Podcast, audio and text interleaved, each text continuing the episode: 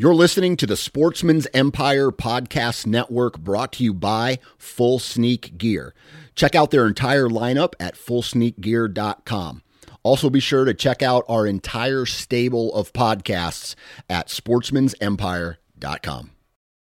New from Moultrie Mobile, the Feed Hub offers first of its kind cellular connection and control for nearly any spin cast feeder on the market. When used with the Moultrie Mobile app, you can monitor feed and battery levels, run feeders on demand, receive alerts when feeders are clogged, and remotely adjust feeding times. The Feed Hub is ideal for anyone who maintains feeders. Remove the guesswork and save time by planning feeder maintenance before you drive to your hunting property. For more information, visit moultriemobile.com.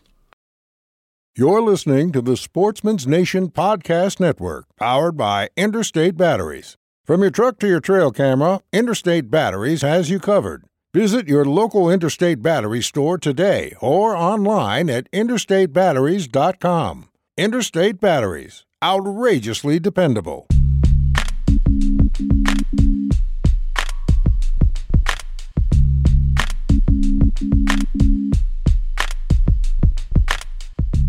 Welcome to the Nine Finger Chronicles podcast, brought to you by Exodus Trail Cameras, the number one podcast for bow hunting product information and hunting stories from across the nation.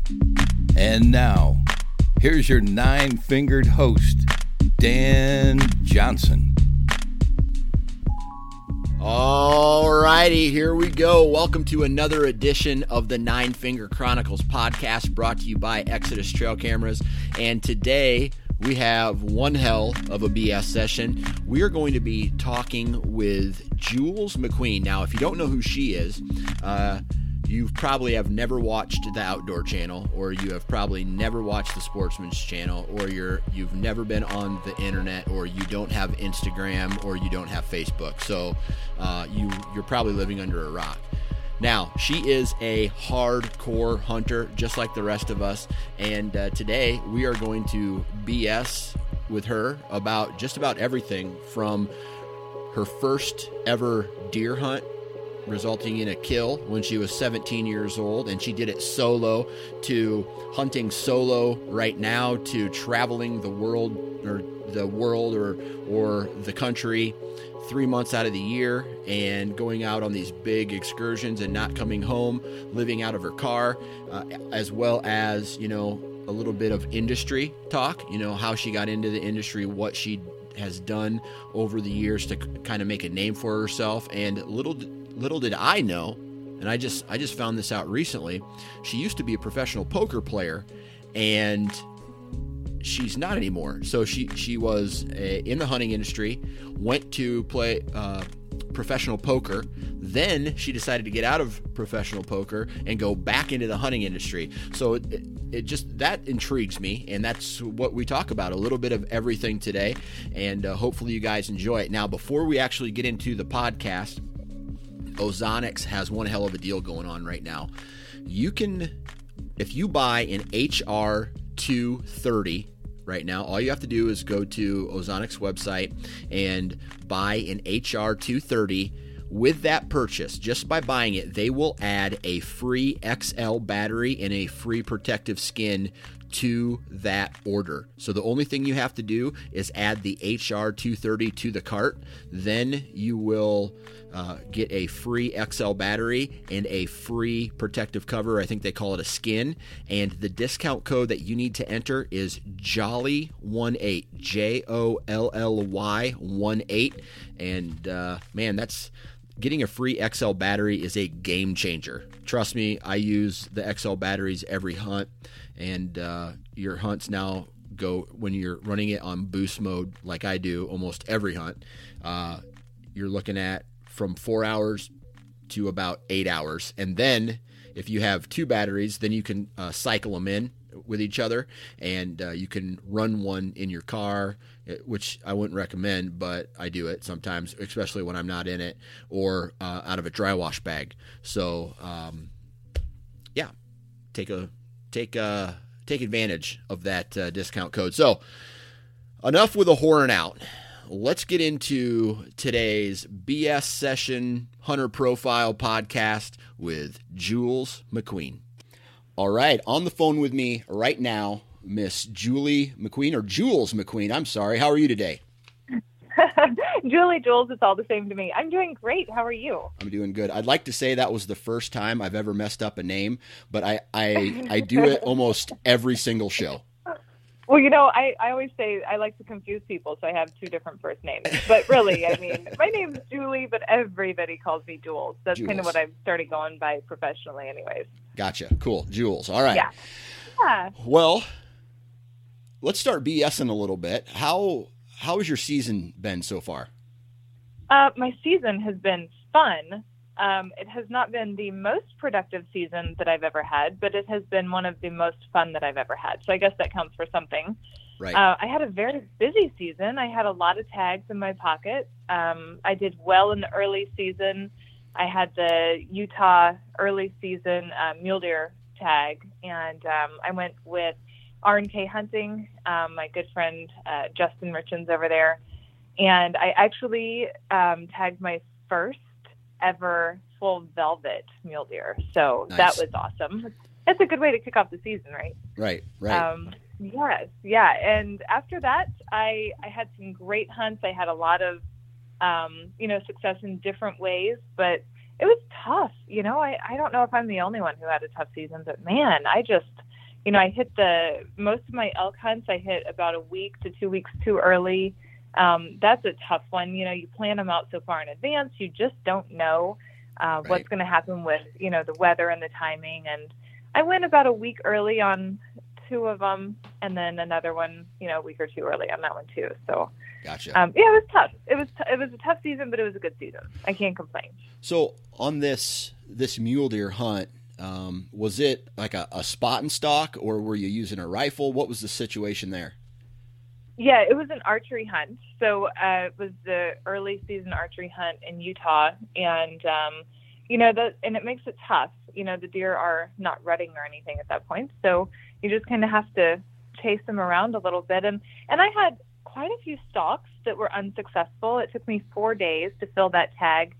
And uh, another cool cool little thing on that hunt, it was the first deer that I've ever killed without my boots on, so that was kind of nice. I took my shoes off to be a little more quiet because the ground was so crunchy. And good thing I had on some thick wool socks because, you know, the stickers and the, you know, the sharp rocks and stuff. Um, but but it all worked out well. I ended up running down a cattle trail, and you know, I always say I'd rather be lucky than good. And man, did I get lucky that day. That deer just he happened to be walking down the wrong trail at the wrong time and crossed paths with me at 40 yards. And I'm, you know, just happened to make a perfect shot, quartering away. A easy recovery. He was right there. He didn't go far. And you know, just one of those dream hunts where, you know, the that that company R&K is known for, you know, amazing animals and great hunts. And it was a dream of mine to go hunt with them. So I'm forever grateful that they brought me in and let me do that. But you know, the deer is beautiful, and um, I actually had that deer processed, and I gave it to my brother and his family for Christmas. Oh, nice. So yeah, and it's going to feed them for a while. He's got three kiddos, so you know they just absolutely love wild game. So I feel good about that. They send me a lot of kid pictures eating, you know, the deer that I got in Utah. Awesome. Awesome. Yeah. So that your elk season sounds a lot like uh, my elk season and everybody else's elk season that I talked Yes. to. Where like we went out, we went out the first week of September and we ran into some bugles on the first two or three days. We had a we had a successful stalk with a bad hit and weren't able to. Uh, uh, find or, or kill the elk, but then something happened and it just shut off. No more bugles, Right. And we just Yeah. basically did a lot of hiking. Yes, yes, going for a lot of long walks in beautiful locations. That sounds a lot like my elk season. Yeah, but you know, I just I wouldn't trade it. You know, Right. I I really love that time of year, and and I did, um, you know, Idaho and um, Colorado. I had two different tags in Colorado, one in Idaho, and it was beautiful. You know, you you time it right, and you're there for the changing colors and the leaves, and it's just it's just beautiful, and I wouldn't trade it. It's a lot of work. It's kind of kind of tough, but totally worth it. And I'll probably do the exact same thing next year and probably go a week too early once again. That's crazy. Um, I don't know where where are you from originally? What part of the country? I'm from Oklahoma originally. Okay. I lived there until uh, I think I was 17 when I moved away from Oklahoma.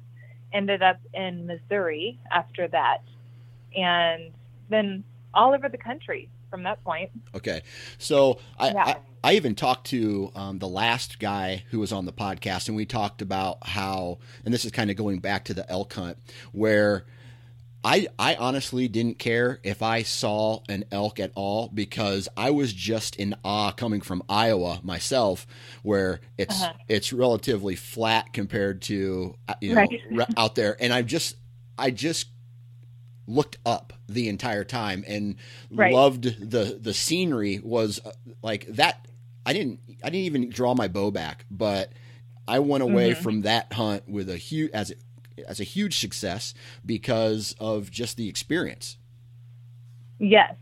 Yeah, that's that's part of the deal. You know, we um we put a lot of uh focus on tagging an animal or having a successful hunt, but you know, a lot of my favorite memories are just those long unsuccessful walks that we take through the woods right and you know, we get to see some of the most beautiful parts of the country while we're on foot, you know, while we're usually with people we love, you know, hiking around and having a good time and you know, and hopefully that's what people really take with them from those trips. I know, you know, I have um, every every big game season. I hold a lot of tags. I spend a lot of time in the field, and you know, I've always been very open publicly about the fact that I'm not the most successful. I did not I did not build my career by you know shooting a bunch of animals or a bunch of big animals. I have built my career on just absolutely loving the outdoors and loving the whole process of it. And I'm pretty proud of that. I'm not known for, you know, filling all my tags and, oh, I've never left a mountain without my animal or anything like that. Not even close. No, I just love the process. Yeah. And uh, for those people who judge just judge hunting success uh, or just life success based off of possessions and what you're able to actually take away, man, they're missing the boat. Man, I know, right? Yeah. And that's why when people ask me how my season was, you know, even with all my, you know, quite a few unfilled tags for the season, I can honestly say I think it might be my favorite year ever. Awesome. So Yeah. after your elk hunts were kind of a bust, uh, what'd you do from then? Well, I had a few other hunts after that, um, some really fun ones. Um, one of my favorites was um, I planned a, a hunt in South Dakota, like I do every year, with a good friend of mine. He's an outfitter there. Um, his name is Jared Inhofer, and he's with um, uh, Outfitters. And, you know, we just have such a great time. But last year, I got really close. They've got a great deer population. Um, you know, South Dakota is just beautiful. You don't think of it as being these amazing, beautiful, you know, uh, rolling hills and breaks by the river.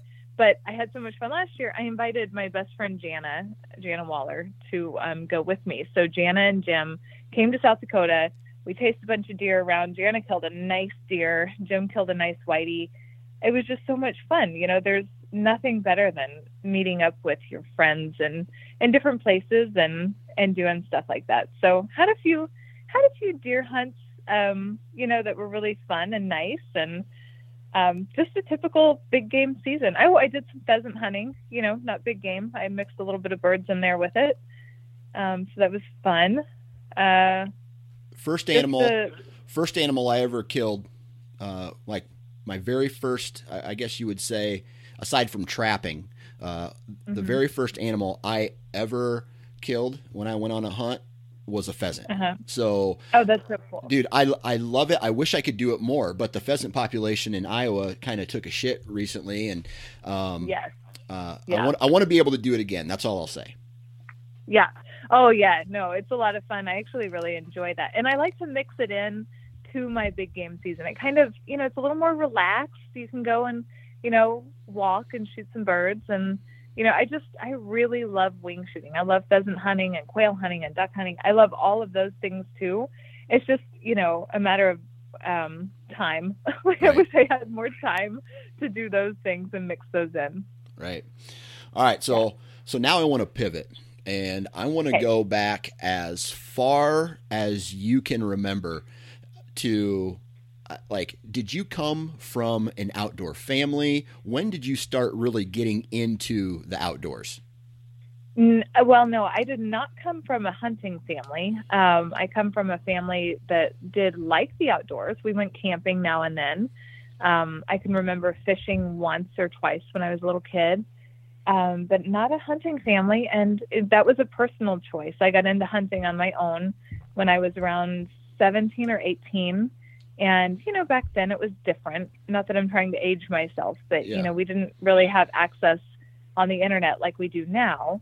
So, you know, I learned all about hunting from going to the bookstore and getting books and magazines and reading as much as I could find. And, um, you know, you think you know a lot about a topic after you've read about it, but it's not until you get into the field and make the mistakes and right. Have those experiences and really learn from doing things wrong for a while, and then you figure out exactly what it's all about. So, my first deer hunt, um, I went by myself. I had never been hunting. I borrowed a rifle. I asked for permission on a piece of property and you know i i shot my first deer that way and you know i was by myself and had no idea what to do. But you know, that's kind of a cool learning experience. Absolutely, and that's that's something really awesome because, and I don't think this really matters one way or the other, but from a from a female doing that, right? That's a big mm-hmm. that's a big thing. You know, I yeah. because I I someday I, I have a daughter and I want her to be mm-hmm. be able to be comfortable to do that as well. So when I hear you say, you know, I did the studying by myself, I went out by myself, got permission by myself, borrowed a gun, killed a deer by myself, like with, right. without any real help, like that's that's something that's a message that I think a lot of women need to hear. Yeah, yeah, and that's you know I've used my platform in this industry to really preach about that now and then. Um, you know, I really do believe that anybody can do anything they want to do. You just have to put your mind to it. Right. And I decided when I was, you know, in my late teens, uh, 17, 18, that I wanted to be a hunter. And even though no one else in my family was, no one had ever taken me hunting. You know, I just believed that if that's what I wanted to do, then I could do it. And, you know, I mean, I made some mistakes. I didn't like that first deer that I shot. I didn't ever think about the fact that I couldn't pick it up by myself. you know, nobody ever really told me that. And so then I walked up to it, and it was a really nice buck. To this day, it still remains the oldest deer I've ever shot. And, you know, I just got lucky that a really old, old buck, beautiful big buck, walked by. I was going to shoot the first thing that walked in front of me, anyways. It was my first hunt and um, but no one had ever told me you can't lift that into the back of your truck by yourself you know so you know you have to phone a friend and and you learn from those those experiences. But i do believe that you know anybody can do whatever they want. And so right. when i give seminars or speeches or try to encourage our younger generation that's a big part of my message because you know i've kind of proven that you can kind of do whatever you want. Right. So going back that far, you know, and like you said, books and magazines, you know, they don't they're they're a good starting point, but they're not a substitution for the real thing. Aside from right. you know going out solo, did you have like a family friend or someone who was a mentor to you in those early years? Um, a little bit. You know, I found some other people who did like hunting. There were no other girls. Um, you know, so it was some guys you know, some friends, they like to hunt too. But mainly, you know, it was just me. And, you know, throughout the years after that, I would be, you know, maybe in a relationship with someone who also liked to hunt. But starting off, no, you know, it was kind of just a learn on your own type of deal. And, you know, especially with girlfriends, I, you know, I didn't know any other female that even liked to do anything like that um, you know, so when I started working in this industry, there were no other girls. I would show up to events or store openings, and I was you know, working as promotional staff for some companies. And, and this is 15, 16 years ago, if you Yeah. think about it. Just a long time ago, way back before social media. You know, back then you had to really know your stuff. You had to actually know the product. You had to use the product. You had to, it was a legitimate promotional staff. So, um, you know, I didn't know any, any other girls who were doing that at the time. And, um, you know, that's why, that's my exact reason why when I have girls, you know, through social media or whatever, reach out to me now, I help them as much as I can because I wish somebody had done that for me. So whenever anybody reaches out to me, I really feel strongly that it's my duty to help them or to encourage them and, you know, have them come take my job. I want more girls in this industry. Right. Yeah, that makes a lot of sense. So, Yeah. when you went out and you killed that very first buck, did you instantly like dive off the deep end? Because for for me, when I started hunting, I didn't really take it like it w- didn't become a passion until I was about 26 years old. Like I hunted, I did some bow hunting, I did some trapping, I you know all these other things. I did some fishing, and you know I was always you know interested in sports or girls or whatever. And then something happened in in 2006 where I just mm-hmm. I went all the way in. And it now it's Yes. now it's my favorite thing to do. So, w- was Yeah. it stair stepped or was it just like a boom moment for you? Oh, it was uh, absolute head over heels, head first, without looking. I was obsessed. Um, you know, which is why I would spend all of my free time at the bookstore reading. Instead of buying the books and magazines, I would just sit there and read them, so I didn't have to pay for them. but you know, who hasn't done that before? But you know, I would sit there with all my free time and I would study it and read it. And then when I actually became able to participate and got my went through the hunter safety course and you know figured it all out you know eh, i i became completely obsessed with it which is why 15 years later it's still my passion it's what i do for a living and you know i've dedicated my life to making sure that you know for me it's never been about you know oh how much money can i make or how successful how popular can i become it's my goal every year is I have a certain number of days that I like to spend in the field. I love to be in the field. I love to be outside in the woods, you know, doing my thing out there, creating content, whatever it is I'm doing. I love to be working outside in this hunting and fishing community. That's what I love. Yep. And so, yeah, I, I would say I definitely fell head over heels in love with it. And I knew for sure that it was a lifelong um, commitment that I was making to that lifestyle. Gotcha. Gotcha. So, just a little bit like industry talk right now. Like a lot of people say, "Hey, I want to work in the hunting industry." And back then, when you started, different. Like I feel it's easier now than it was back then to get your foot in the door, just because there's so many different ways content could be created and displayed. Back then, it was you know it's very limited. So, how how did you go about making like a statement you know like i'm jules mcqueen i i deserve to be here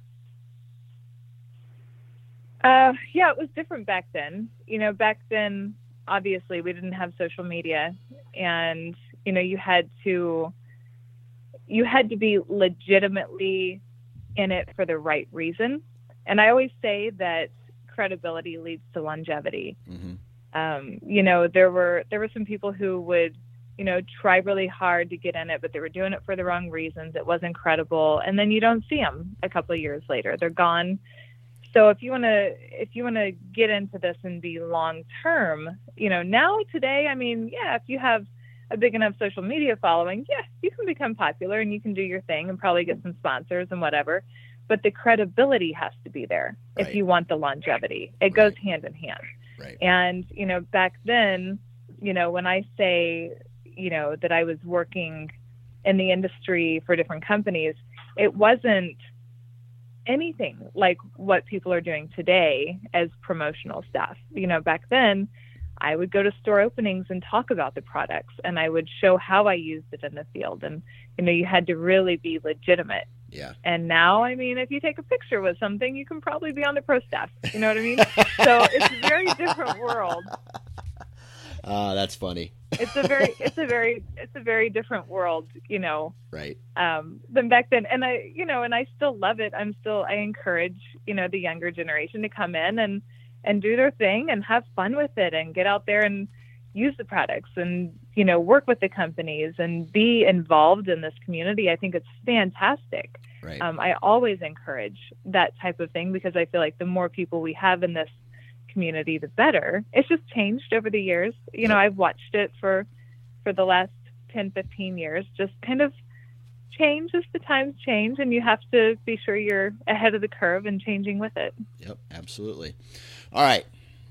So when I was in college and even up, you know, like five or six years after college, I used to sit in front of a TV and I don't know what it what it was. I'm a I'm a crappy card player when it comes to poker and whatnot, but I would sit there and I would watch these these television shows of people playing like high stakes poker, right? Right. And I flip I flip through your Instagram page, right? And I see a picture of you. You used to be a professional like a professional poker player. How, so how did how Correct. did how did you go from hunting to poker and then back to hunting?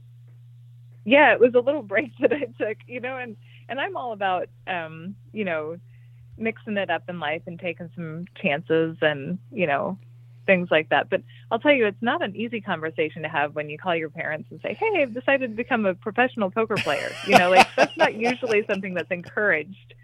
Uh, but it seemed like a good idea at the time, and I actually did really well with it. I I treated it just like any other job. I kept track of my hours. I kept notes. I studied. I, you know, I mean, it was an actual legitimate job. I did have sponsors, you know, and I played the World Series four years and did well. But, you know, it's a, I always say it's a hard way to make an easy living and, you know, just not for me. So after about four years, I got out of it. But it was fun. It was a good run. You know, you have to get out while you're ahead. Yeah. but, but yeah, it was, it was, it was definitely, you know, time of my life that was, uh, it was definitely different and Right. interesting. And I met the coolest people. And, you know, I really treated it just like a job. I could take whatever my earnings were or whatever, you know, the debt was. I could figure out how many hours I played, do the math, and say, okay, well, this week I made X amount per hour. And then the next week it might be totally different. And then you have to change your strategy Right. but you know we would play a lot of cash games back then and it was the same people playing the same people all the time so you learned this group of people you would be playing with and you know then we would all go to the same tournaments and you know play the the big tournaments you know like the world series is it's a big deal i Yeah. mean i i had a fantastic time i had great sponsors and then one day i just said enough you know i'm done i can't I can't do it anymore. And I got out and I don't regret any of it. I think it was awesome and fantastic and I learned a lot. And, you know, that's kind of how I live my life is if I see something that I want to do, I pretty much go do it as Right. long as it's within reason. Right. So I take it that there are some some high pressure, intense moments on the poker table. How ha, did that actually help you in high pressure, intense hunting moments? Oh, I wouldn't say it. I wouldn't say it helped me. I think it's a personality type. I don't get stressed out about much. You know, I just am kind of a laid back person overall throughout life completely. Yeah. And, um, you know, I think that instead of saying that one thing changed the way I see something else, I think that I am just that way. I think that no matter what it is, what career, um, you know, or anything in my life that I take on, I handle them all the same way. So any pressure that I felt during those years in that career, um, I handle them the same way that I handle any type of pressure in this career. And you know, just like just like anything else in life, I think that some people handle pressure better than others. Right. Yeah. I uh I, I don't handle pressure very well when especially when I'm in the tree stand.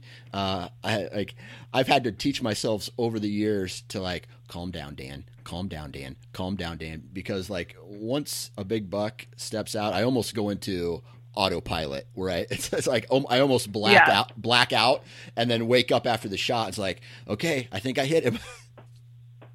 Yeah, no, I know. I I hear that from a lot of people. It, it's funny, you know, all every human processes stress differently. right. You know, we all we all have kind of our different ways of, you know, some people just stay calm until after the shot and then other people kind of freak out a little bit.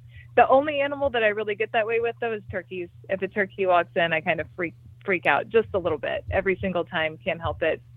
But I- and I mean, you know, any other deer, elk, whatever, yeah, I still get super excited. It's still fantastic, amazing.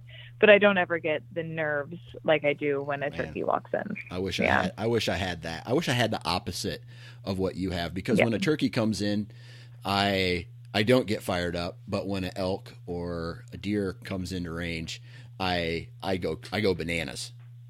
Yeah. Yep. Hope you never lose that. That's Yeah. part of it, right? Absolutely, absolutely. All right, so you spent a lot of time out on the road. Like you said, you had a lot of tags in your pocket this year. I want to talk a little bit about the logistics of what you did because there's one specific post that I, I noticed on Instagram, and it was you. It looked like you're uh, cooking a pizza on a grill, and on top of a car is a tent. And it said in that you know that you'd been on the road for over a month and a half. And I always find it interesting the logistics of these guys and gals who go out during hunting season and they're they're gone. They're away from their house for months on end chasing the Yeah. rut or you know they have all these tags in their pockets. So Mm-hmm. when it comes to that, I want to talk a little bit about how do you prepare for being gone hunting for long periods of time? Well, you can't ever really fully prepare for it. Uh, you know, tip number one is have all your, you know, your tags lined up before you hit the road. I mean, there's a lot of organizational skills that come with that alone. Putting in for the tags that you want, determining the dates, the best season dates to go to which state, lining all of the the logistics up is, you know, I mean, that's a lot of work in itself. Uh, but I'm used to spending months at a time on the road. It's kind of what I've been doing throughout my career. Uh, so for me to leave and not go home for three months is not really that out of the ordinary.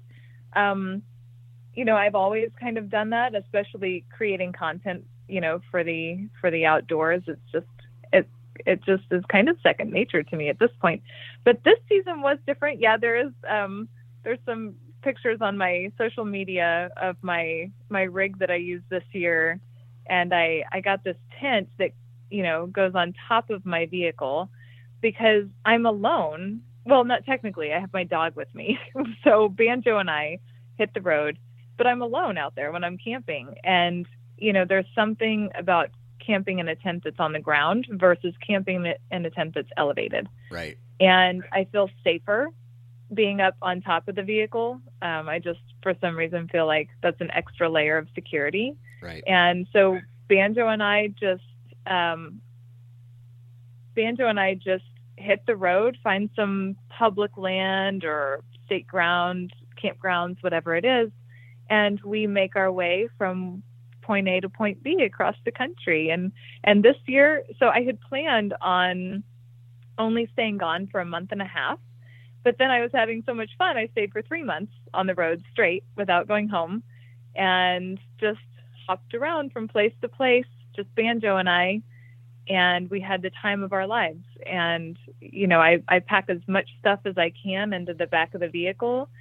And you learn that you can live with very few things.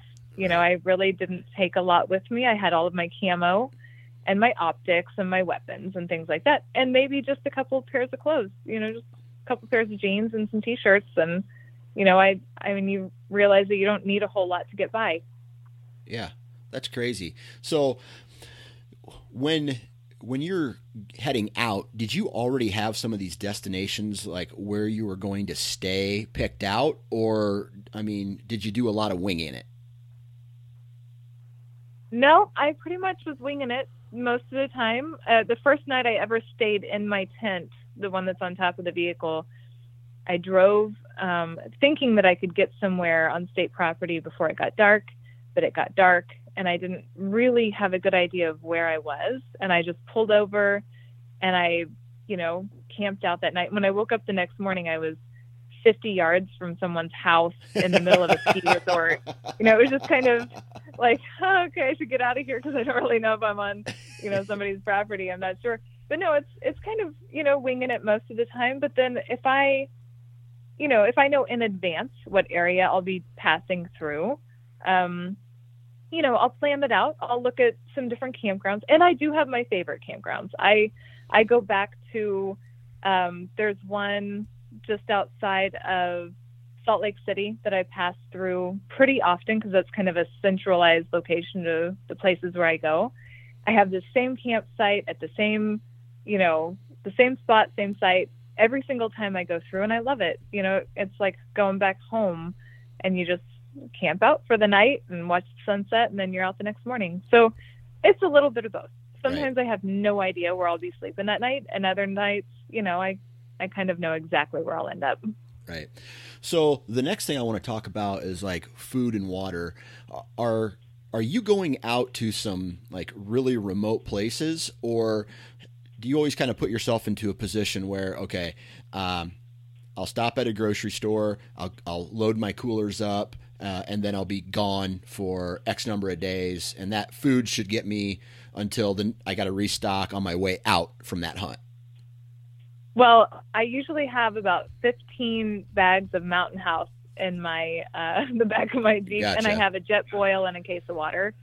So you know, I mean, if I pass through a, a town and I need to restock on my supplies, I just stop and get the necessities, but I can survive on very little if I have a Jetboil. Gotcha. You know, that's about all I need. And, you know, but I'm not saying I don't spoil myself too. I, I stop at, you know, grocery stores and, you know, get the, like, you know, if I have my, my Traeger, you know, my small Traeger with me that I can hook up to the, the battery of my vehicle through an inverter, you know, I'll stop and get like a frozen pizza and put on it that night. That's awesome. It's one of my favorite things to do is just, you know, hook up my grill, make a little frozen pizza on it with a glass of wine and sit with my dog and watch the sun go down. I think I think more people in life need to do that and the world would be a much better place. Right. Okay. That's funny you said that because was it this spring you went on a turkey hunt in Napa Valley, right? Oh yeah. Okay, mm-hmm. so I took my wife uh, to Napa Valley in June of this year, and then after the fact, I saw that you went on a turkey hunt out there. Me, wish you know. Mm-hmm. I, sh- if I would have known that, I probably would have uh, scheduled the trip a little bit earlier in the season. So maybe while I was out yeah. there, I could go turkey hunting. But I want to I want to talk to you about that specific hunt for a second, just because. Oh yeah. Just because I want to yeah, know. I actually yeah, it's funny. I just actually filmed um, some interviews for a film that I'm putting together on that hunt for the NWTF. So I've been working with the NWTF for years, um, you know, just kind of helping to get their message out there. And um, I booked that hunt with my good friend RJ Waldron. He owns Northwind Outfitters out there. And I had hunted with him years ago on a totally different hunt for a TV show. And he called me up and he said, why don't you come to Napa Valley, do a turkey hunt, you know, whatever. Well, Napa has some amazing turkey hunting. I had no idea, but wow. I'll tell you what, walking through a vineyard at sunrise and the turkeys are gobbling and it's I mean, California at that time of year is just beautiful. Wow. You know, it was one of the most memorable and beautiful turkey hunts I've ever done. And that ended up being my grand slam bird. So I um, I shot my Rio, completed my Grand Slam. It was, you know, I got to walk through the vineyards, and it was just. I would highly, highly, highly recommend that turkey hunt specifically to anybody who just wants a really memorable experience. And you know, RJ is such an awesome guy. I don't know how many people he takes every year, but if I could absolutely flood his business, I would. It was absolutely one of the best hunts I've been on. Right. Yeah, my wine my wife is a huge fan of wine and I tell you what, I didn't know what it was going to be like just from a just from a, a wine perspective going out to Napa, but I'm not as much of a, a wine person as she is, but just that area is straight up gorgeous. I mean, yeah, absolutely really gorgeous. Is. Yeah, It really is. And when you combine a gorgeous spot like that with turkey hunting, how can you go wrong? Amen. Right? Amen. Yeah. Yeah. I I'm I was very, very pleased with that. And I would love to go back and, and do that hunt again year after year. I highly recommend it. Absolutely. All right. So, kind of getting back to long periods of time on the road, um, you know, what are some, like, you mentioned that it's easy for you now because you've been doing it quite a while. So, for anybody, let's say there's you know some young people out there or some single people or or I should say people who have no you know not a lot of responsibilities or they've right. positioned themselves in life to where they have big periods of time that they can go do that what are some recommendations f- that you can te- make for them that you know some advice on on how to spend long periods of time on the road hunting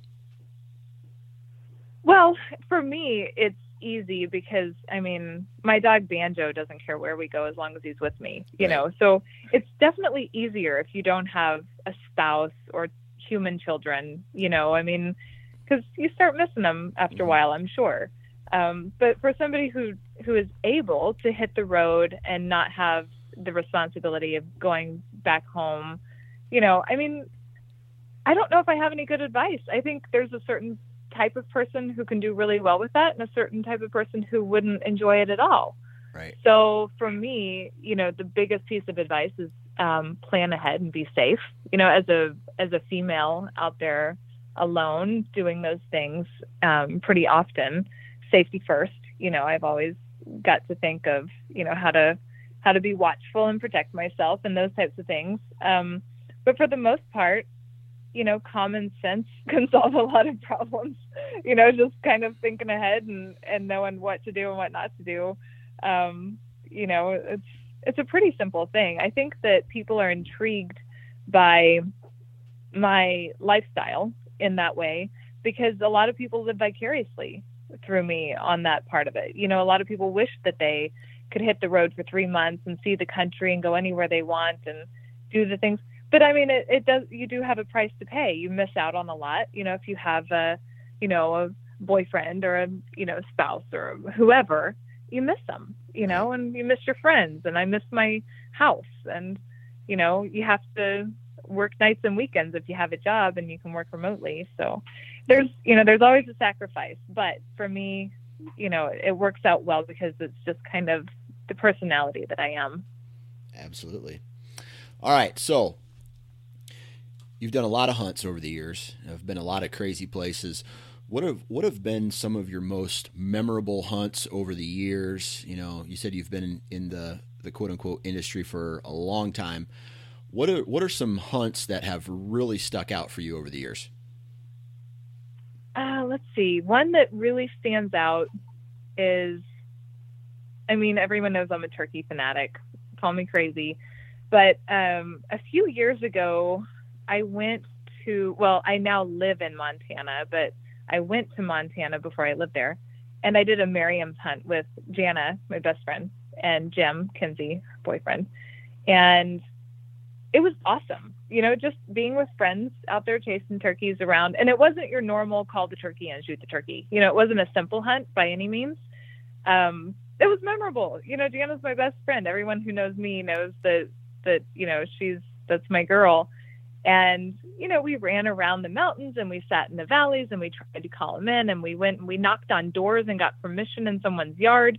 You know, it was just this amazing, fun turkey hunt. And then, um, you know, I've got, I've got other, other great hunts that I think about, like my first mule deer hunt, you know, a few years back in Nebraska. You know, it was hard. And, you know, people, you see a picture of a person on their social media holding a, a, giant mule deer with their bow and you're like oh cool and then you scroll to the next picture. I think sometimes we forget that's a lot of work you know? That person right. really accomplished a major goal and you have to stop and and appreciate the fact that you know that people put a lot of work into that. My first mule deer um, i've got it tattooed on my right forearm. You know i think of him every day and it's not because it was my first one it's just because you know out of respect for all of the animals that we've taken it's kind of a memento that every single one of them mean everything to us as hunters. Um, but you know, I think about that one a lot because I mean, every time I look at my arm, he's right there. Yeah, it's kind of cool. Cool.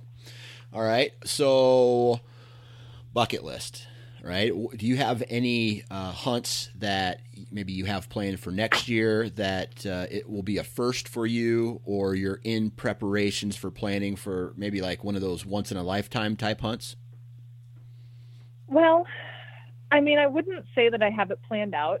I'm talking to people trying to figure out my my schedule for next year and trying to get things lined up. I do know I would like to do a moose hunt. That's one thing I haven't done that I would really, really like to do. Yeah. You know, I I just I live vicariously vicariously through people who do that. You know, I just I obsess over going up and doing a a moose hunt, like a DIY thing, backcountry style. Right. Like that's that's definitely way up there on my list. And I can't believe after this many years I still haven't done it. You know, I just I think next year is going to be my year for that. And then I'll probably do some of my usual stuff. You know, I usually try to hit Idaho. Um, I try to time that so I can see the leaves changing, you know, in the fall, and that's important to me to see that every year. Um, you know, just the, I'll probably do some of the the same type of stuff that I that I um, always do, but I would like to mix it up and put put a couple other ones in there. Awesome. Yeah, I uh, I'm looking at you know I mentioned the the bucket list here, and this is in no order, but I have it. I have this desk that I made out of just some scrap lumber that I have, and moose, caribou.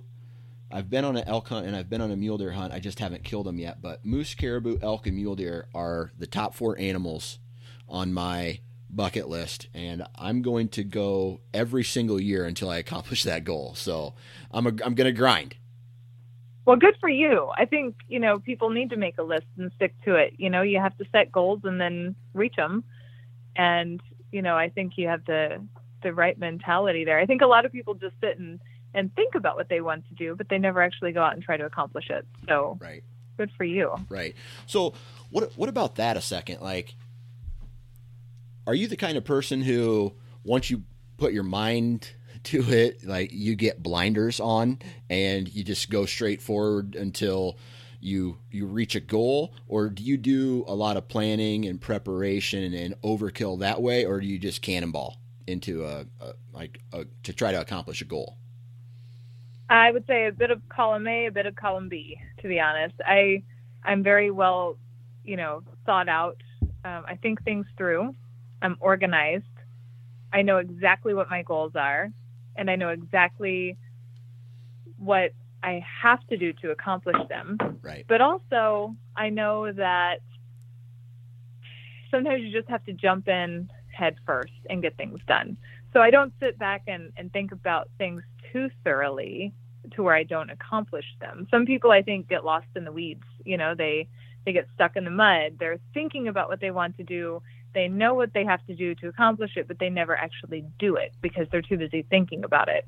And I think sometimes you just have to make a decision and do things and jump in. Even if it's the wrong decision, you have to make a decision. And, you know, that's kind of my strategy in business and in my personal life, everything I do, I think it through. Um, to other people, it may look like I make irrational decisions once in a while, but I'm very well thought out. Absolutely. Cool. Yeah. Well, if people want to find you on Instagram, where should we send them or social media?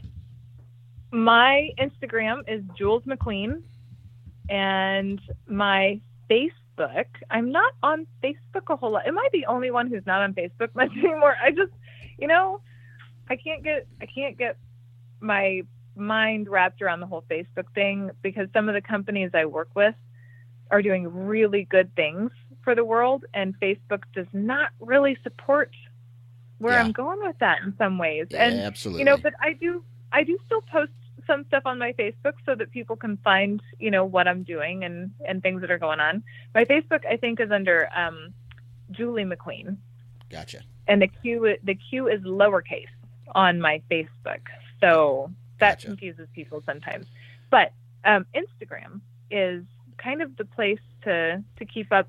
But um, you know what? Also, I have a show on Carbon TV, and that is the best place to keep up with, you know, kind of what I'm doing.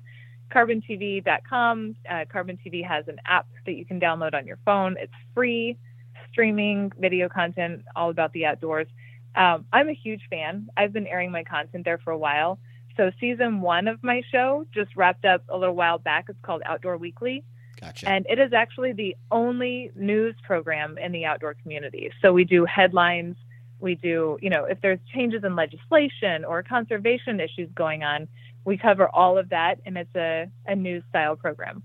So that's big. It is actually, it's actually the number one show on Carbon TV right now.